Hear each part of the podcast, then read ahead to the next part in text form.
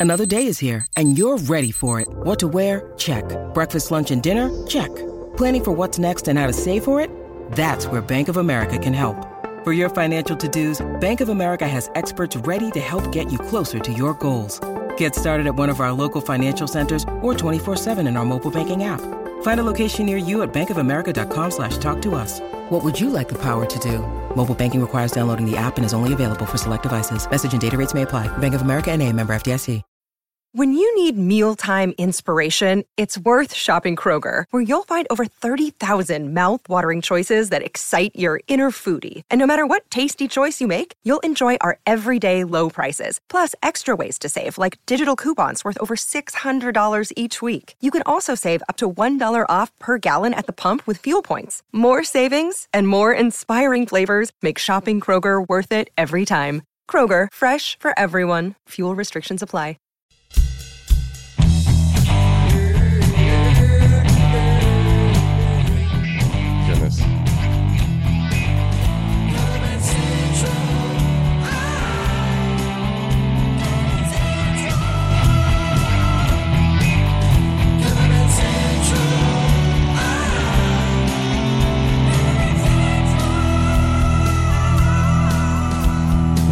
Everybody. CBC Wizdumb Hour, number 25. I'm Steve Witchell in New Orleans. Yeah, it's Tony B coming to you live from New Jersey. This is take two, by the way. We were just pretending for six minutes that we were actually on the air when we weren't. It seemed like six minutes, but it was actually only two minutes. Well, it was good rehearsal. Yeah. Yeah, we, we got a do over. Much like for the gigs, listeners, you know, you rehearse. So Yeah, that's true. podcast, we were rehearsing. Right, but you can't go live and then be like, oh, we're not live. Yeah, it's interesting. Well, And I was I started this whole thing by talking about the technical problems that I had, not realizing that that was also a technical problem that I had that I, I wasn't even aware of. Yes, That I didn't hit here we are. record. I didn't hit record. up. Yeah, we're here now. So uh, we're live on Coverband Central page. Now over ninety thousand people on there, dude. Wow, It's, it's it's almost a hundred. We're almost at six figures, and I'm sharing it to the group now. The group has 34,000 plus people in it. Yeah, it's, that's killer. And we got hopefully some people coming in and listening from the group because I did a live earlier, a live uh, Facebook Live video broadcast and talked about some nonsense and wished a happy birthday to one of our stars in the group, David Cook. Happy birthday, David Cook. Yes, and um, talked about some stuff that happened last night and promoted the podcast, and people were like, "Yes, the podcast Yes, is the back." wisdom is here. People like it. People like it. Um, from all over the world. We got some friends in Australia. We heard. Crikey's mate, absorb the wisdom. Yes. They especially like Tony. And who they must have very good taste. Right. Of course they do. They're from Australia. So Uh, what's cooking there, Uh, Mr. Witchell? Well, for one thing, I'm in a different room than I was, and I don't know if you're hearing it, but I hear it. There's, it's a very echoey room, so I'm probably getting some nat- natural reverb in my uh, voice. I don't know. Can you tell? Good utilization of natural acoustics. Yeah. Lesson number one. And I first avoided it because I was like, no, I wanted to have more control over the sound. But then I was like, this is probably the best setup for me here. And uh, so yeah, it sounds great. It doesn't sound like you're in a, a warehouse. it's good because I'm not. Uh, all right. But no one would know now, would they? All right. So I was hoping that somebody would comment so we know they're listening. And of course, it's Alec, who is the rock star of Cover Band Central. Rockstar Alex, He is- CBC. Yeah, he is the main moderator. And I also have Kimberly Mueller, which I don't know if I told you, added her as a moderator. And sh she's, I did tell you because she's there. She says hello. Welcome, Kimberly. And Chonk is in the house. Chonk loves the podcast. He also loves building websites and playing guitar. I did a um, I did a live last week on Friday, and I, I went in, in and uh, tried to get people to do a Facebook Live from their gig from that night, and Chonk was uh, uh, um, psyched to do it. Set up his camera or his phone and uh, did a Facebook Live, and you could hear the band sounded great. It was a good view of it, and uh, he got himself uh, a few thousand views from that. So Are you saying chalk or chunk? Chonk, C C H O N K, Chonk. That's Chonk. His, that's his nickname. Yeah, Like chunk, chunk, chunk, chunk, Yeah. chunk, chunk. yeah. He's a guitar player, so maybe that's where that comes from. I never That's asked cool. him that. Maybe Like he told that. me that. Yeah, and he's the he's the uh, the one that's building the website, and uh, it's still been waiting on me, but we gotta get we're gonna get, have to get this together and get it going. Let's go. The wisdom needs to expand. Yeah, you know, new moving new place, getting familiar with stuff, setting Yeah, how's up. the new digs? It's great. I have so much flexibility here. I have so much more space and so many options to set up the place like I want to. So I've been kind of changing things around here and there, putting this here and they're saying, mm, let me put it over here and sit with that for a few days. And then, uh, so just getting right, getting the right feng shui at the place. That's what I'm looking to do. That's cool, man. Better neighborhood, right? Better neighbors. Yes, all of that nicer air. Oh, so much nicer. I have a dog, so I have this nice area to walk him there, and there's a they're very dog friendly here, and um, it's right by the water too, by the Intercoastal Waterway, which by the way flows from Boston all the way to Texas. And Wow. So if you get bored, you can hop in a canoe and have a little adventure with the dog. I, yeah, like a Huck Finn adventure. Talk to y'all later. Going to Texas for a week. Gonna take me a month to get there. I'm wearing an acoustic guitar and a straw hat. you go. You can be like Huckleberry Finn. Huck Finn, yeah. Me and my dog. Just you know, you never know. You never know. Um, you know, to go to Boston would be too much paddling, so it'd be a lot easier to go to yeah, Texas. It's closer that's too. that's upstream. Yeah, A lot warmer too. indeed. Um, so That's yeah, for sure, dude. We got hammered with weather. I we got another foot of snow coming uh, tomorrow night into Wednesday. right. So Um, lucky you. You don't. Yeah, man, it's been. Uh, I, I like snow, dude. I, I really do. do you? Yeah, I do. I like it too, in moderation. Yeah, I don't mind. I I, I, welcome the foot of snow. Bring it. All right, more power to you. I'm wearing shorts every day here, so I'm wearing shorts too. It's just colder. in February it was. Yeah, yeah, Yeah. it's cold. So um, so I figured out the Facebook Live thing that I, that I've been struggling struggling with for months and months. Back when I was having the cable issue, the internet issue in the old place, and it was just really now a matter of I, I got an Ethernet cable, so I'm bam right in direct into the into the modem, and it was still choppy and slow. So it was just really a matter of uh, finding a tutorial for the program and tweaking um, some stuff in the settings there and getting it. I have it almost almost 100 percent where um, where it's not chopping. So um, Yeah, no, sounds good. no, I'm talking about the video, the Facebook Live that I'm doing, not this. Yeah, we don't care about that. I want to talk about the video. Talk about the audio. Oh, okay. They do care because I, I and it's been a big part of. I know. I'm just yeah, teasing you. I know. It's been a big part of my plan for Cover Band Central to have that interaction, and so I want to do. I told them today I want to start next week scheduling Facebook Lives um, every day, uh, Monday through Friday, and uh, and picking a topic every day. So I thought it might be fun fun to spitball with you, maybe some topics that we could uh, that I could come up with that would be interesting for musicians to talk about and interact with, you know, um, and uh, and have fun with it.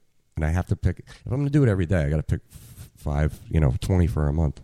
So the more ideas, the better. Um, and before you, you ask answer that, uh, Chunk asked where you're located. He's in Jersey. Where in Jersey? Ringwood.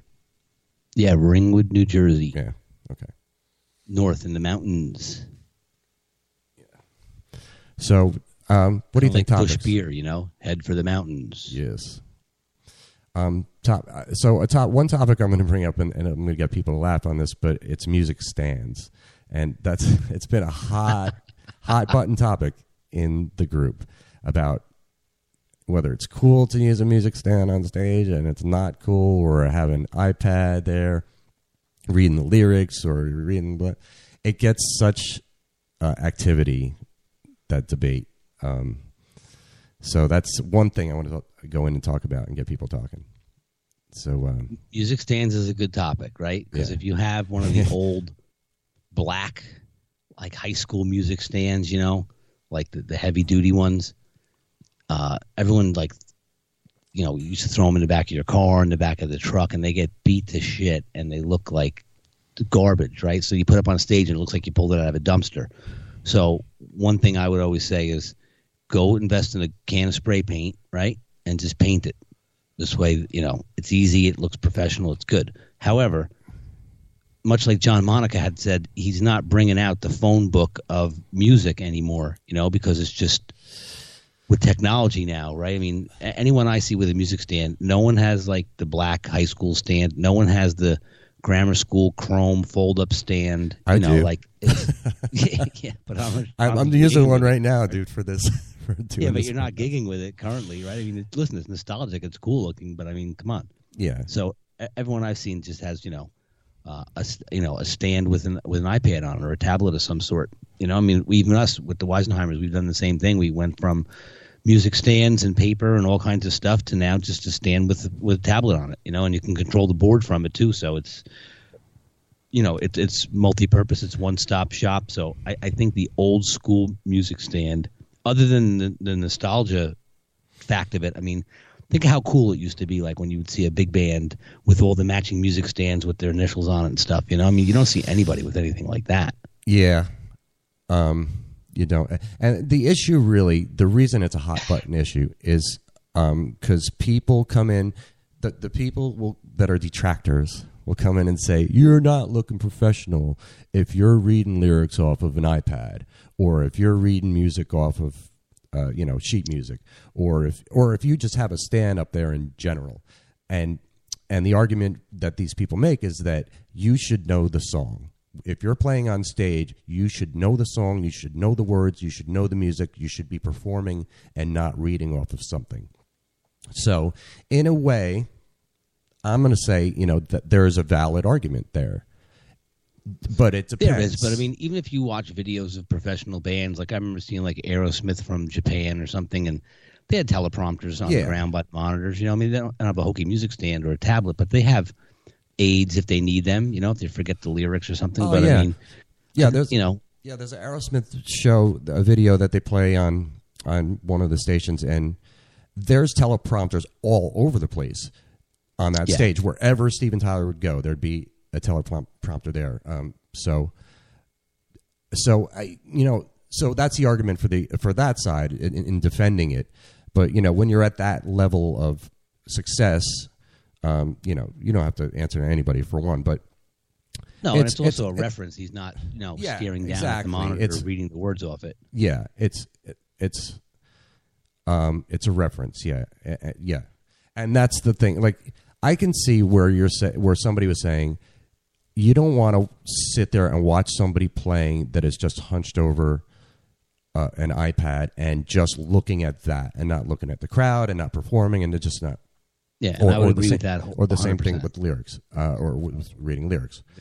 So yeah, so there's really kind of a value, and it kind of depends on the nature of your gig too. You know, if you if you're like a showy band that has you have a, a an image and, and a whole shtick that you do, and you, you're p- putting on a show, it's not just playing songs. Then yeah, you shouldn't have really that. I- I'm talking ab- about at the level of a cover band, not an Aerosmith. Um, but um, you know, if you're in, you're playing a wedding, sure, you can have a music stand, of course. I mean, listen, if you have a catalog of 4,000 songs, too, you know, you're not playing all of them all the time. Right. You, you know, and depending what instrument or, or, or you know, your level of, of retention, you, you know, you may need it for reference and it may be, you know, a song or two that you're, you are reading the whole time, but you just don't want your whole set where, like you said, your head's buried in, in a music stand or a tablet. You know, you have to, you have to be performing for sure. Yeah. So, yeah, I think it's good for a reference, but not for a crutch. Right. So Chonk says his band uses iPads attached to mic stands and use iPads to, for set lists via Band Helper and virtual in-ear mixer. Uh, yeah, and I wanted to ask Chunk that too, and I didn't. You guys were using in-ears that night, right? I, I guess you were. You kind of just answered that question because I was looking, watching his video, and there were no monitors that I could see. Yeah, Uh, we're we're in ears all the time now. yeah. It- Well, Ch- uh, Chunk too, who, who did this. Uh, Yeah. who did the, the live the other night, and he controls the lights too, but he doesn't have lyrics on there. Um, and yeah, Aerosmith wrote the words. so Chonk is saying, yeah, but Aerosmith wrote the words, and they don't play forty plus songs a night either. so, Yeah, but they also did a lot But of they're also 80 years old. yeah, and they did a lot of drugs. So, um, and yeah, no one bitches about symphonies using music stands. Of course, there, there are certain jobs where it's it's it's understood, it's accepted, and and it's re- almost required sometimes. So it's a thing, but it gets people talking and it gets people arguing at each, at each other. So I think that's a topic to bring up with the group and see what people have to say because we kind of actually we got to the point dude in this group where we had to uh, well uh, alec decided it, we were just like banning conversations about music stands because it was just getting out of control It's fisticuffs. it was like yeah people are starting to throw spears with fire um, okay yeah so alec mentioned dress code is another hot button issue so yeah, Alec, I want to bring up all these. When I'm starting to do these scheduled Facebook Lives, I want to bring up all this stuff, the, the hot button Yeah. stuff. All, all good, important topics, right? I mean, yeah, listen, just to close the music stand gap, when I was in original band and we were touring and stuff, we never had teleprompters. We never had music stands. We never had books of lyrics on the floor. You know what I mean? Like everyone knew their parts. Everyone knew the, the songs. We were playing 40 songs a night, you know, um, and not the same 40 every night. And it was just something that I guess you took for granted that there was just, you know, we I mean, we had, you know, at rehearsal, you know, uh, the singer would have his, his notebook where he would write ideas down, you know, as he was creating the vocals. But again, to Chonk's point, I think when you're writing original music, you know, and creating the, the lyrics and, and the content and the story that it tells and, you know, musically you're, you're supporting that and you're creating your own parts, you know, you, you don't need a reference, right? Because, uh, it's fresh and it's, it's, you know, it's your own creation. So it's not very hard to remember, but I can remember as a kid, see reading an interview with Neil Peart, and he said that uh, at one point, you know, in like the late '90s, uh, they brought Red Barchetta back into the set list, which is one of my all-time favorite Rush songs, and he had to go back and relearn it because he had forgot it. And I said to myself, "How could you forget a song that you wrote?" But then you look and you say, "Well, the catalog is you know hundreds of songs, right? And you haven't played it in ten years." Um, you know, you may need to brush up on it and go back over it again but you know i think in the moment when it's created and then the years immediately following that when you're touring that piece of music it's so ingrained in what you're doing that you know you could no possible way to forget it but then maybe 50 60 songs later and you know decades of time and life and, and wisdom have passed you by and you've gained a different perspective uh, you know you play differently you think differently so it's interesting to go back and, and kind of reacquaint yourself with what you were thinking at that time you know right. Yeah, sure. Yeah, absolutely. Every every situation's going to be different for everybody. And Chonk just said, well, guitarists, bassists, and drummers need to learn their parts. It's the singer's job to learn the lyrics, my opinion. And I agree with that. There's no arguing that. Like, if you're in a band and you're playing, uh, especially cover bands, I think if you're playing once a week or you're playing, you know, every weekend or just a few times a month or whatever, you need to learn the songs, you need to practice them, and you need to show up to the gig and know, know your parts. It shouldn't be where it's like, oh, I didn't learn this well enough, so I need to read off of a piece of paper. So that's Yeah. that's on you. It's like you, you need to do your homework, you need to show up prepared, and you need to play it with conviction. Um, and and for, in my case too, it's the, it's sort of the same thing. Even though I play more often, um, there's songs and and you know it's, not everybody does this and even in with people i play with sometimes where they're, they're not doing enough of their homework to where they still they still need to lean on a crutch um, and and i get it i understand it. it's not necessarily a priority for some people but but you know like i'll do like i started singing a couple songs new that that were requests that I had never sung before. So so my singer has the the uh, iPad on stage, and in that case, it's like okay, we got a paid request. I'm the only one in this band that, that can sing this song, and I don't know the lyrics. So she's going to pull up the lyrics, and I'm going to read them. Um, but I, if I'm familiar enough with the song, I don't have to sit there and stare at it. I can still I can glance at it and then know and then look straight ahead and know what's. I don't put it right in front of my face. I put it down where it's kind of not in my way. So you know, in, in that case, it's it, it, you need it, you know, for for my situation. But if you're just an occasional band and you rehearse, you, you need to know your need to know the songs. Yeah, uh, agreed. I mean, listen, if you guys learn, you know, if you learn a song on on Monday at rehearsal and you're going to play it Friday, and you're not comfortable that you know it, then sure, you know, you could put it, you could put a chart up if you have to, or lyrics up, you know. Yeah. Yeah, and that's you know, and Chonk just said something like that. He said if they need cheat sheet, he, I get it, especially if it's a new song. So yeah, you know, there's that. But I've worked with people too that just don't bother to do their homework. You, you know, it depends on the level too. Like I got friends of mine that play on Broadway, and you know, you're reading everything every night, right? And you learn a new show, you're you're reading it. And when those guys travel and get together and they play in side bands, like um, they might play in like a Billy Joel cover band. When they get to that gig, you know, they they have music you know, they're they're all reading because, you know, they may have to play 40 Billy Joel songs, and if you're not an expert, you know, and especially for the keyboard player or the bass player, you know, if you have that music in front of you, you can play the song perfectly, you know, as a reference, like you said. Right. Um, so in that respect, you know, I think it's it's it's uh it's a very useful tool. But like to your point, you know, if you're playing the same songs every night, you're in a cover band, yeah, you probably don't want to have you know to be relying on that on a regular basis because it does look unprofessional to a point.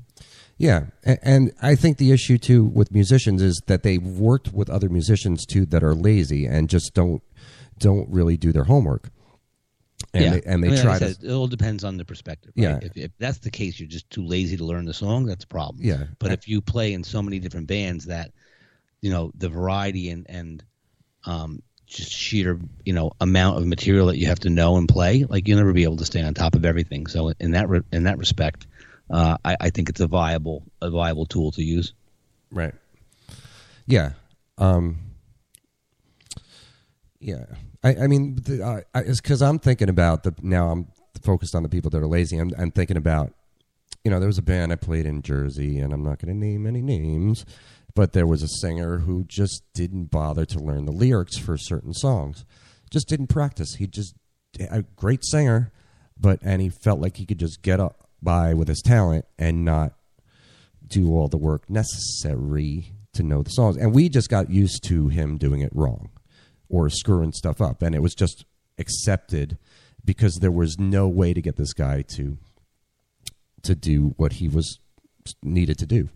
Um, and you know, sometimes he would use cheat sheets, but that that was back before. Yeah, we wouldn't have music stands on stage for that. But I don't know. There's there's so many things to talk about with this topic. With the hey listen there's a great saying it's not what you preach it's what you tolerate right so if right, everyone in the band you know is okay with that half-assing it you know and no one's laying down the law so to speak then so be it right but if you're in a situation where you're the only guy with the music stand four or five other people are saying to you like dude it's not going to fly you gotta you know either yeah, you know learn it or you got to move on. It's a different conversation you know but if everyone's just like oh he's busy and if you make excuses and it's i guess it's okay you know it's it all depends how you know collectively you want to present yourself.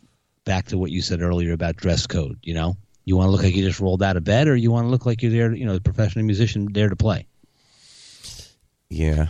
A difference between casual and sloppy you know Yeah, there aren't a lot, a lot of cover bands too that I see, especially like I would say rock cover bands that I see that put any time or effort into dressing like a band. And I'm not talking about just dressing nice, but look like a band. Look like you all talk to each other before you got dressed. So, yeah, no, I mean, you know, this topic comes up all the time in my band. You know, we always strive. I mean, listen, if you're playing a wedding, yeah, it's tuxedos and girls going to wear a formal dress or a gown of some sort. You know, something that's not over the top to take away from the bride's day. You're playing um, you know, a private party. It might be like a country club chic or a country club casual. You know, it's usually like you know some dark jeans, a, a black button-up shirt. You know, so we have like three or four or five different outfits that will will collectively speak about, you know, before the gig, so you just don't show up and look like they said, like no one talked to each other, and this guy's got a checker shirt on, this guy has a T-shirt with a biker chain wallet hanging out of his pocket with work boots, look, look like he's hopped out of a tow truck, you know, mm-hmm. and this guy looks like he just came from work. He's got you know khakis and a dress shirt on with tie, like, you know, you have to have some coordination, right? Because you're there to perform and you're there to entertain people, but you want to look professional, you know, and listen, it can be all t-shirts. You know, it could be all t-shirts and shorts. If you're at an outdoor gig in the summer, no one's wearing you know full blown suits and, and looking like uh, you, you, know like Ricky Ricardo's band. But you at the same time, like I said, you can't you can't show up and just pull out of your closet whatever's the next thing on the hanger and, and go to the gig. Right. Yeah. Sure. Got to put some thought into it for sure. Yeah. And Chonk just said uh, it all depends on what level you want to take your band. If you wear cargo shorts, use music stands, and forget parts, you will only get a certain level pay scale. Yeah, but when agreed. we and he said, but when we upgraded to light show, dress code, and higher production levels, our popularity grew, as did our pay scale. So yeah, that's those are those are. Dude, it's like anything, things, right? Yeah. The more attention you put into something and the care and the details.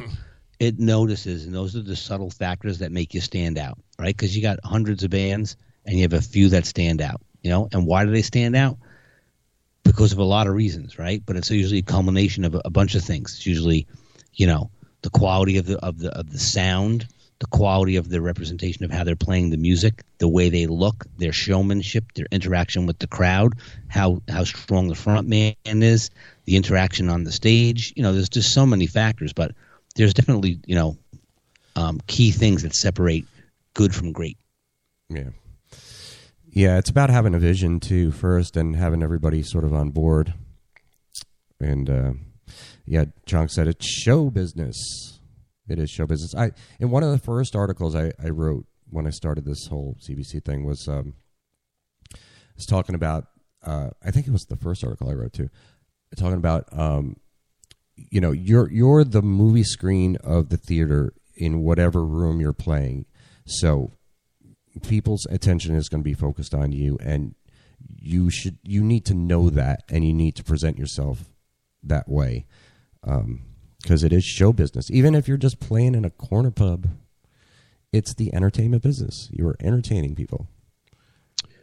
Yeah there's no doubt you know? I mean i can you know it's funny you say that too because i remember playing back in the late 80s, early 90s, and we used to bring, you know, the mega drum set, caged, 20 piece, double kick, stacks of Marshalls, big bass rigs, keyboards, lights. I mean, this whole thing, entourage, four or five guys that are on the road crew with you. And like, we could be playing, I remember we played a bar, like, uh, backroom bar in like Brooklyn. I think it was called the Blackthorn and, and you know we rolled in with this this giant setup, and the guy was like, you know, dude, this is you know this is not Madison Square Garden. Like you got to leave half that shit outside. We don't have room for it. And it's like, no, we're we're bringing it in and we're playing because this is our show and this is what we do. You know, and right. that's what we did, and we set it all up and. You know, we did our thing, and then when it was done, they were like, "Yeah, it was great." But like, you know, I remember the guy was an older guy, and we were in our twenties, and he was saying, like you, you know, you you won't be bringing this much stuff around with you when you get older. You're definitely going to pare it down because you just won't have the energy to do it anymore. And we were like, never, man, never. We're always going to bring this is the show, you know. Right. And for a year, for ten years, we we brought that out, and we never pared it down. It always seemed to get bigger, you know. Yeah, and, and was that was, just, what was year was that? Was, was, we didn't know any other way, you know. What years were, were was that when you were doing that?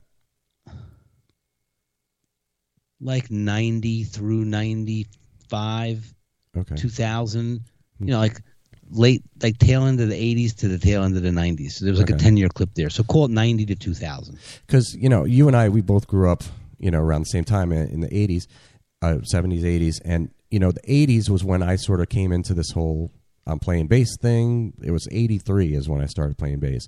And that period of time, it was all about the look, you know, in popular music and, in rock music. Yeah.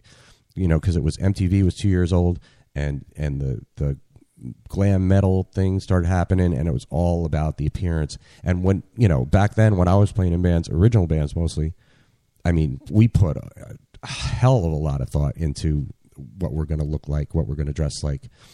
oh um, yeah, absolutely. And then somewhere in, you know, the '90s when the whole grunge thing hit, and then we're, when it sort of became like, ah, we don't give a shit what we're wearing. We're just, you know, the Pearl Jam, Nirvana dress code of just flannel and jeans and shorts and blah blah blah. Then from there, as far as rock fashion is concerned, it's just been kind of muddy. It's like there's there's no that I you know I mean who else in rock or has influenced fashion since then? Any anybody? And that Well, I think, no, I think each decade has has its own kind of, you know, influence on the fashion, uh, uh, you know, trends and, and uh, in general, right? You know, But that's- rock world and Yeah, I mean, but that's a factor too with how cover bands dress, just how musicians or people in play in public dress. Um, is you know what's going on in popular culture, and you know, I mean, what you know, what what do you have to like? What fashion for rock music do you have to look at to come up with something? You don't really, right? I mean, No, it's so diverse. I mean, like you said, you know, you, it all depends on the look, right? I mean, you, we all seen guys. There's certain musicians that are on the scene that are, you know it's a cover band scene, but they have a look about them, right? They have a certain way that they dress, a certain way that they carry themselves. They they're they're on all the time. You know what I mean? right? Um, you know, you could be in a deli on a Saturday morning, but you look like you're at a show. You know, it's guys just dressed the part all the time. There's like no dress down. You know. right. Um, I can remember going to the NAMM show for years and seeing guys that were fully decked out, and even like guys from Motley Crue when they had no makeup on, they still had that edgy kind of rock look to them, you know. And I remember seeing other guys that were just, you know, dressed down. They were just, you know, they were just they looked cool and hip, but they weren't like they were on stage, you know. Right. In you know in New Orleans, there's very few that I see that work on their. As far as rock bands are concerned, no nobody really nobody on Bourbon Street nobody works on like hey we're gonna all dress like this, but there's aren't like R and B and hip hop bands that do like there's a band um, Connection Band plays at Fat Cats which is a couple doors down from me. They're like nine ten people on stage and they they pick they have the white dress look and the red dress look. And they they if if it's red they're wearing all red. Everybody's wearing all red. And it looks badass. You know it's a great they're a great band for one but having that look on stage of just looking like a band it makes Yeah. such a tremendous difference. Um, and there's there's a couple other bands where they you know they'll definitely like uh, dressing in black is always a good way to go. I think if you're playing, especially if you're playing rock, you know, just everybody wear black, black shirt, jeans, whatever, black, wear black, and your own style of black, and you can't go wrong with that. But um, Yeah, but that's like a universal look, right? Like what you're Sure. talking about is is much hipper, you know. Uh, if everyone was dressed in a color, so to speak, you know, like we would do that with ties or shirts, you know, if we're playing a wedding or right, you know, pr- you know, something where you get dressed up, you can wear tux, you know, rather than invest a ton of money in you know three or four different tux jackets. You can go, you know, regular black tux. You can go white shirt, black shirt, red shirt, you know, different color ties. It's uh, you know, as, as long as everyone dresses the same, then uh, it's cool yeah. and it's different. You know, it's So- fun. So you look like a band. Yeah, Even- absolutely. You, you want to look like, like you, didn't, like I said, you, you want to look like you're a cohesive unit, right? And you're and you care and you're there, because especially if people are paying money to come see you, you know, or they've hired you for an event, they they, they want to feel like they got their money's worth, you know. Yeah. And I would put this on it. it. You have to look like a band if you're not standing on stage. So, in other words, you're just all sort of Yes. milling about the, the venue, but anybody that's walking around that sees you can tell that you're in the band. Right. You How don't about just blend that? into the clientele. That's a good way to look at it, too, and say, like, Yeah. how should we dress? Well, let's use this criteria as our standard that everybody that's there, if we're off stage, needs to know we're in the band. Hmm.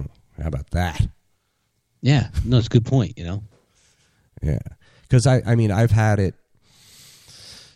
You know, I, I never really paid attention to whether it's what I'm wearing or whatever, but I, you know, I've had that so many times where I'm in the venue and I haven't been on stage yet, and somebody says, "Hey, are you in the band?"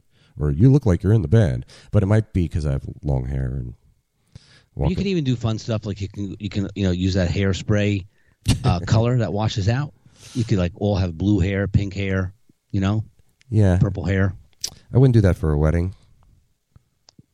Eh, maybe depends on the venue, Yeah, depends on the. but probably not. But for a private party or a backyard party or a bar gig or uh, something like that, for sure. You know, Right. Barry said, "Who looks like Twisted Sister anymore?" And and and nobody does. But you know, I was thinking about when I was talking about this about uh, the Molly Ringwalds, and I want to give them a shout out. That's the one of the big cover bands down here that that that they tour around and uh, they play. I've told you about that before, I believe, but they Oh, yeah. play. Um, you know, all '80s music, the Molly Ringwalds, and they all dress like a character from the '80s. And the bass player, his name is Phil Wang, and he's uh, he plays at the Swamp as well, and he's thrown me a lot of work there too. So I want to give a special shout out to Phil. Um, but he dresses like Dee Snider in that band, and I mean full on makeup, wig, costume, everything. Every time he has to play, and man, oh man, I if if I was him, I would be like kicking myself that I picked Dee Snider. Yeah, but you know what's funny to say that, dude? Like we played one time costume party. I mean, many times we played Halloween parties, you know, and we'll always do a theme. So one year we went as all criminals, you know, with the jail outfits. One year we went as an '80s band, big hair, wigs, fake tattoos, all kinds of jewelry, uh, earrings, you know. Um, one time we went as uh, priests. You know, like it's it's just whatever you know. It, it's cool to dress up sometimes like that because then you become almost like an alter ego. You know, like when we were playing and we were all dressed up in the '80s stuff. Like it was just fun. It was funny. You look over and nobody looks the same, and they're just all. Uh, you know, from that era and that, and that type of costume. So it, it's cool. I mean, we played at uh, Oktoberfest one time wearing like lederhosen, you know, like the the, the, the crazy uh, German. See, that's a like, cool beer, idea too. Yeah. Yeah, yeah, beer fest outfit, you know, it's stuff like that. So I mean, I like the idea. Yeah, I like the idea of picking a costume that's celebrating whatever time of year it is, even if it's not a holiday or something. Just like like I said, leader Yeah, leader exactly. Oktoberfest. dude, you can go to like Party City and buy co- any type of costumes. You know what I mean? So you could be like, sky's the limit. You could all be werewolves. You could all be zombies. You know, you could all be mummies. You That's could all be funny to me. anything. You know that that's cool. That That's- that's a hip little shtick thing that you can do year round. That's, that's Yeah, you know, like whatever's those guys are going on. Up. Like whatever's going on. Like when the Olympics were going on, you could all dress like luge. Yeah, go be like bobsled outfits on. Bob's like, yeah, and just pick the the one onesie with the only the face sticking out. But see, that would be hilarious to me. Yeah, that's funny. But yeah, you got the idea. So I mean, you know, you have have fun with it, right? You don't have to be serious all the time. You don't have to be like Joe Rockstar, you know? That's a great idea. I don't I don't know anybody out there that does that like consistently. Just what's whatever's going. Like if it's right now, March. All right, so it's what what is even going on in the world that you could. But remember, but remember, well, St. Patrick's Day, so you all dress up like leprechauns. You could dress up like Yeah, you know yeah. all in green. Um, but um, think back to like when you had the theme bands, like when when uh, Stars was real big in Jersey, right? You had like Amish Outlaws. They all Uh-huh. dressed up like you know that that they all look like Amish guys. Then you had uh, Overboard was another one, right? There was there was these theme bands that always dressed up, and even if they were out and they weren't playing, they went out in costume. You know. Right. Yeah. Yeah. There was a lot of them. It was a thing, and still the Nerds was you know the biggest Yeah, biggest band in Jersey. That was a theme, and you know I would love to be the one that would come up with the next idea that's as brilliant as the Nerds, because the Nerds was based on uh, the Revenge of the Nerds, the movie, and Yeah. they all Mhm. dress up like you know they did in the movie with the goofy shorts and the goofy shirts and the, the glasses with the tape in the middle and it just worked right away. And but what makes them successful and this is something we probably talked about but it's good to go back over is um, it's not just about how you look but how you play. And those guys are all excellent musicians and they pick great songs and they're very entertaining. But they're you know they go out there with that shtick. That's the, that's them. I mean that's all they do. Yeah, and I don't know if it was Troublemakers or Hoi Polloi, one of those bands. They used to wear pajamas. pajamas yeah. Like Hoi Polloi, you know? yeah Hoi Yeah. Polloi would wear pajamas and they did, yeah i remember see, the first time i saw them was at, at the cadillac bar in in hoboken new jersey and they were they were doing every tuesday night there and they would just every week. Just go in there and wear pajamas with the footsies and everything. and they and they, and they had this casual uh, stage set up too, where they had like beanbag chairs and stuff when they're just sitting like Yeah, like an armchair, like an Archie Bunker chair. yeah, yeah. Which to me that's hilarious because that's like this is how I practice at home, sitting here in my pajamas and on my beanbag chair.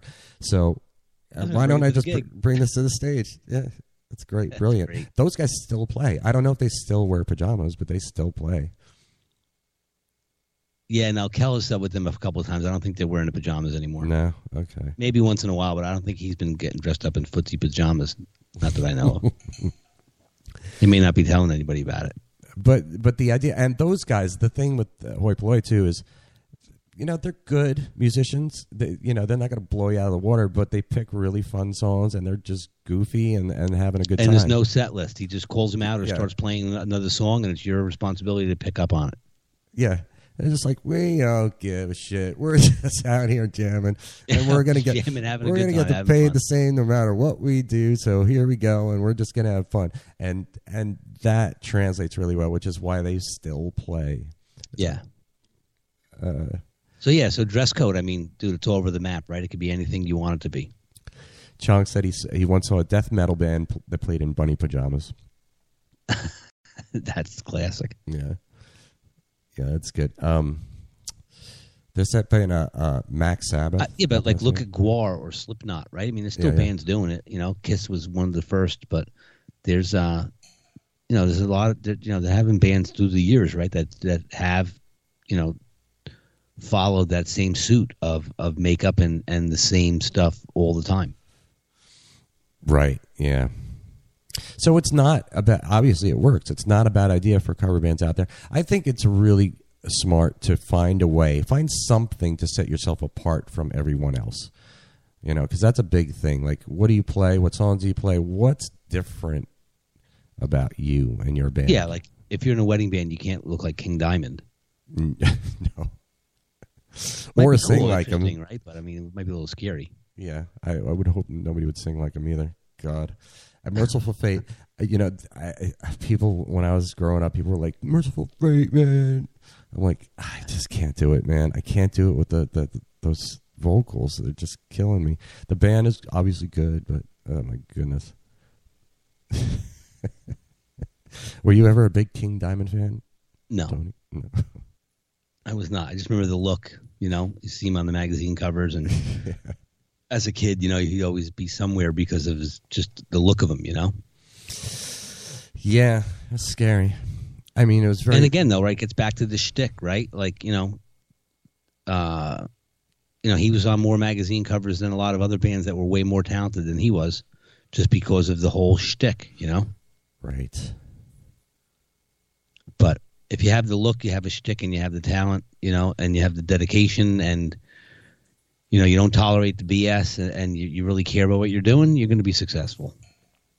I want to have the million idea, uh, dollar idea though, of the next thing like the nerds to to come up with that would be just a great theme that will work forever. And So put your thinking cap on and start writing down some ideas. yeah, that's what I got you for.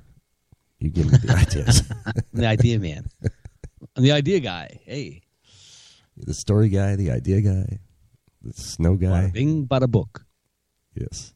Um, so so yeah, that's a, a great topic to talk about on the Facebook lives about dress code. See, I want to go in and do these Facebook lives uh, and just kind of like how I talk to you, and just like kind of bring up a topic and then let people talk and and see where it goes.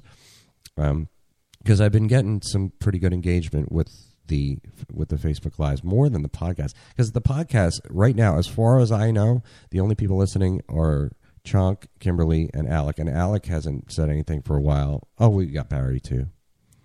I'm sure people listen and they, they have nothing to say. Also, they're just listening. They're enraptured by our. Hey, which is cool. You know, you can listen in and or you can participate, right? But if you have Yes. ideas, you know, certainly share them because that's how we all grow as musicians, right? You can't you can't do it all alone, right? You always need other people there to to offer different insight and make you think about things maybe you didn't think about before, and you know, stir the creative juices and get you thinking outside the box, you know, or maybe think about something differently that you've been holding on to an ideal for a really long time, you know, and it's like doesn't hurt to try something different, you know, or Sure. something you, you pick up on makes you better. Um, try it, see what happens. Yeah, like Chonk said, dress like Jesus for Easter. Have a whole a whole band of Jesuses. Interesting. it could be Jesus and, and the apostles. Be Easter bunnies. You know, it Could be Je- Cadbury eggs. Jesus, yeah, it'd be Jesus with Easter bunny ears. How about that? So you have the long white gown, either a real beard or a fake beard, and bunny ears. and the name would be the Bejesus, and you do all BG songs. Dude, I like that. I like that.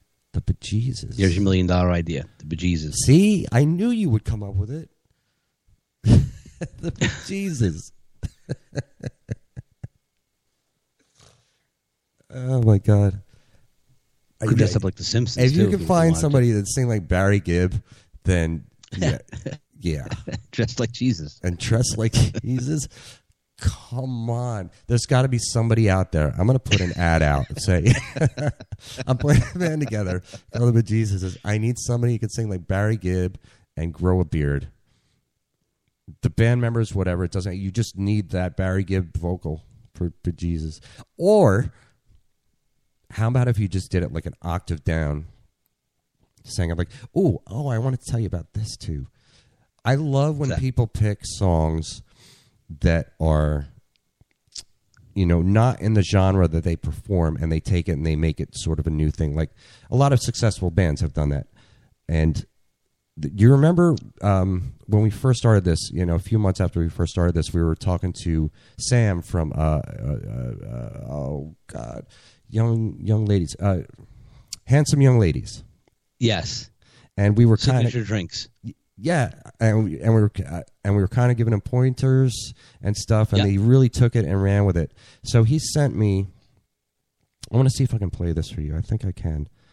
He We had sent, Clanky Lincolns too for a while. we had Clanky Lincolns too, but Sam Swanson, he did this um, uh, the version of "Smooth Operator" by Sade, which is a great song, and then he did. Um, they did a rock version of it, and he sent it to me, and I'm going to see if I can play because if I can play it right here, I want to play it for you and for Hey, everybody did you get the link I sent you the other day about the Bohemian Rhapsody with uh, Between the Buried and Me? yeah, I didn't listen to it yet. I'm sorry.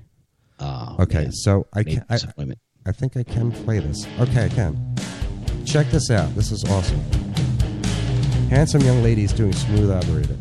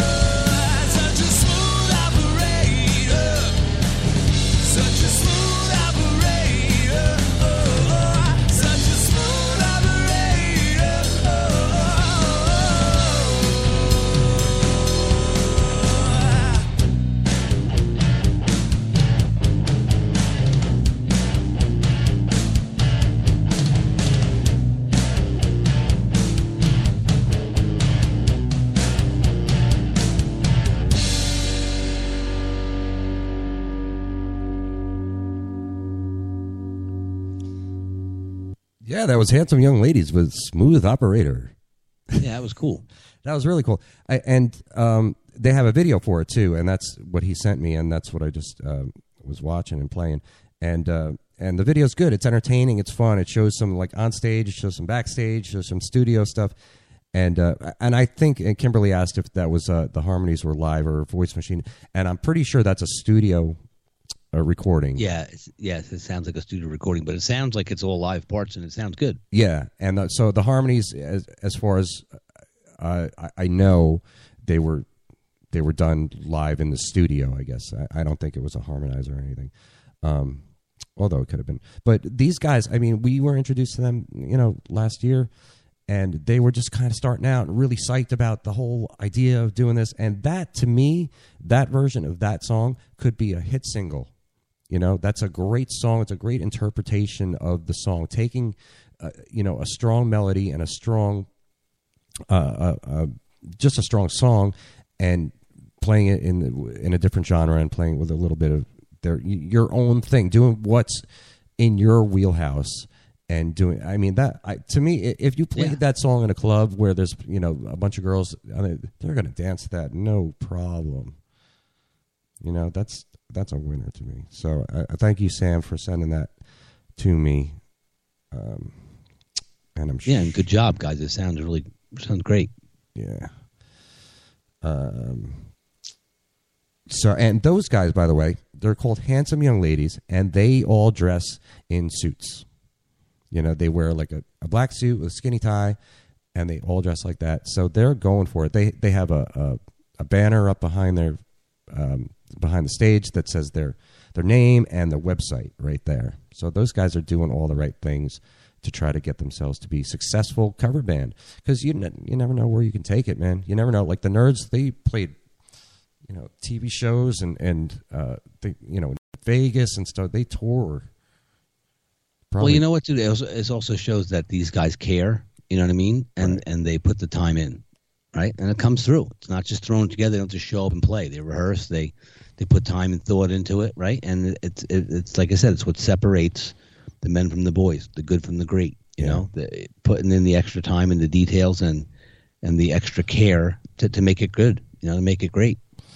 Yeah, and Barry said like with that version they made it modern, you know. So and that's a really good idea to to get ideas for your band for your you know your song selection. If you want to go out and do something interesting, go back through Billboard charts from the last twenty years, the last thirty years, and find a song that was a really good hit, a big hit that had a great melody and stuff.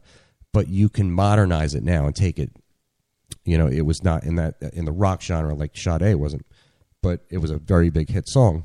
So take something like that and make it sound like it was written today. Um, that's a great idea for for just trying to make your band unique, make your band stand out. Like those, I remember like Big Orange Cone, um, who was one of the biggest bands in, in Jersey in, in the '90s, the biggest cover band. They played the biggest rooms and they were playing all over the place. And they took and one of the things that they did that made them successful was they took uh, "Good Riddance," "Time of Your Life" uh, by Green Day, which was a hit around the time, but a little bit before the time, and they just cranked it up to like a almost like a ska version, which was that was what was big at the time. There was like 311 and Sublime, and that all that stuff started to hit when Big Orange Cone hit. So they Yeah. made it sort of like that, and that's a great idea. Just taking a song that is a hit and but just bringing it up to today. Um, so you know, and I hadn't thought of that idea until just now. just See, million dollar ideas just start flowing. yeah, dude. I think we're onto something. We're we're global, so Global domination, we're, we're baby. global wisdom all over the globe. yes. Um. So all right, we're getting close here. So you're playing this week, right? You said uh, you're playing Thursday. Yeah, I'm playing Thursday night at a place called the Laundromat in Morristown. Uh, Five thirty to eight, happy hour crowd. Uh, should be a good time. Early in and out, you know, fun. Did they only take quarters at the at the door when you? no, but when you walk in, it's like this big long hallway, and it's washers and dryers on both sides, like all the way Is it for down real? the hallway. Yeah, till you get to the door. Then you go downstairs, and you're in the club. It's pretty cool. That's an interesting. Is so it's a bar like club bar blah blah blah. Yeah, it's like a bar, bar grill nightclub. Um, but they do like during the week they do uh, five thirty to eight, and then like a nine to eleven. So they got like a you know after work crowd, and then they have a, a later uh, night crowd, like you know after dinner, or if you want to go out like for you know, but they're not open late. And like I said, uh, you know t- the after work time slot works great for for us because you get all the people in Morristown, and I got a lot of friends that work in Morristown.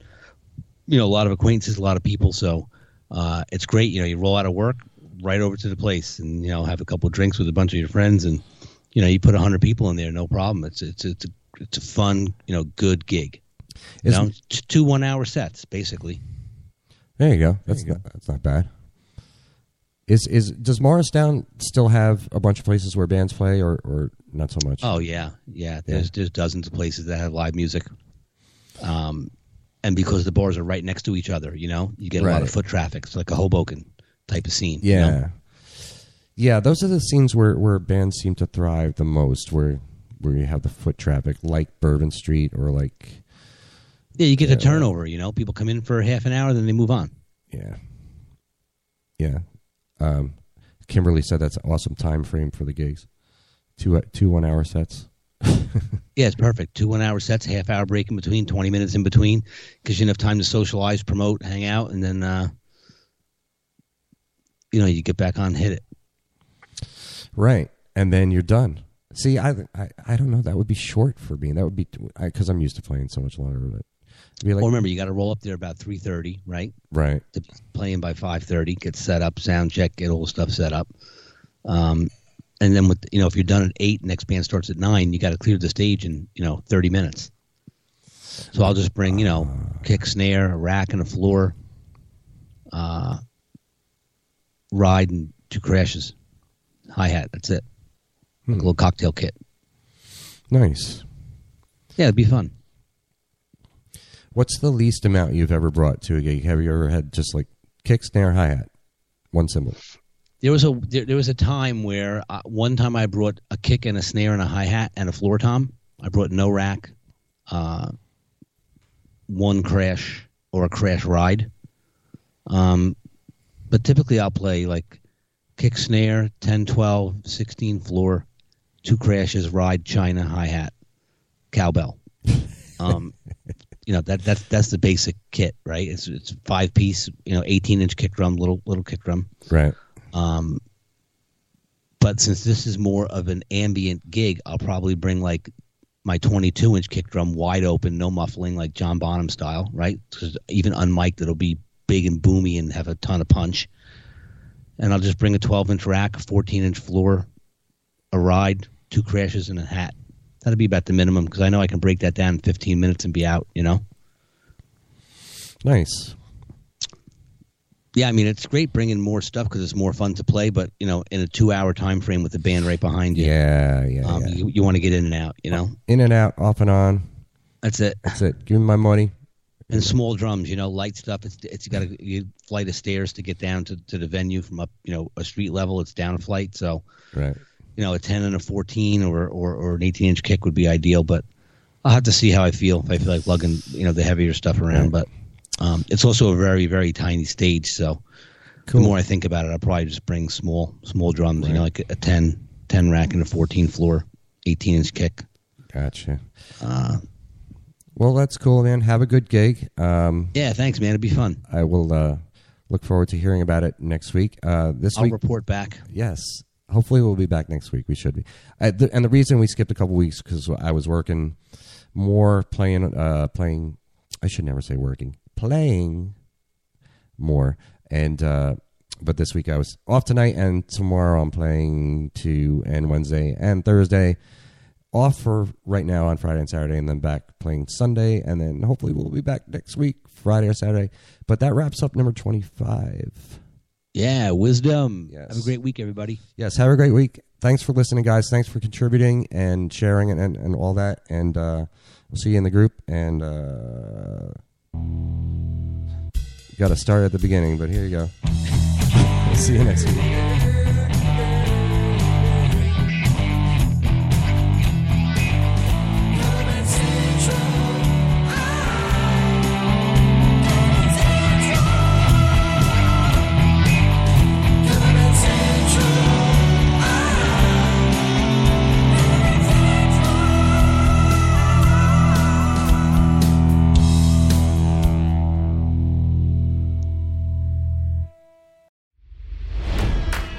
It's NFL draft season, and that means it's time to start thinking about fantasy football. FantasyPoints.com features industry leading experts and prognosticators using proprietary hand charted data to help you score more fantasy points. FantasyPoints.com is the place to go for whatever kind of fantasy football you play. Whether you play fantasy football, daily fantasy sports, or do a little bit of everything, Fantasy Points has the meticulously researched content to guide you to victory. And why wait for the fall? Fantasy Points also covers the new spring football league, the UFL. Join the guru, John Hansen, Scott Barrett, Joe Dolan, and other massive names in the fantasy football universe with an exclusive offer. Use code Pantheon for 15% off any fantasy points package, including the all in package, with access to every article, tool, and data nugget that Fantasy Points has to offer. That's fantasypoints.com and code Pantheon for 15% off at Fantasy Points. Fantasypoints.com. Code Pantheon. Score more fantasy points.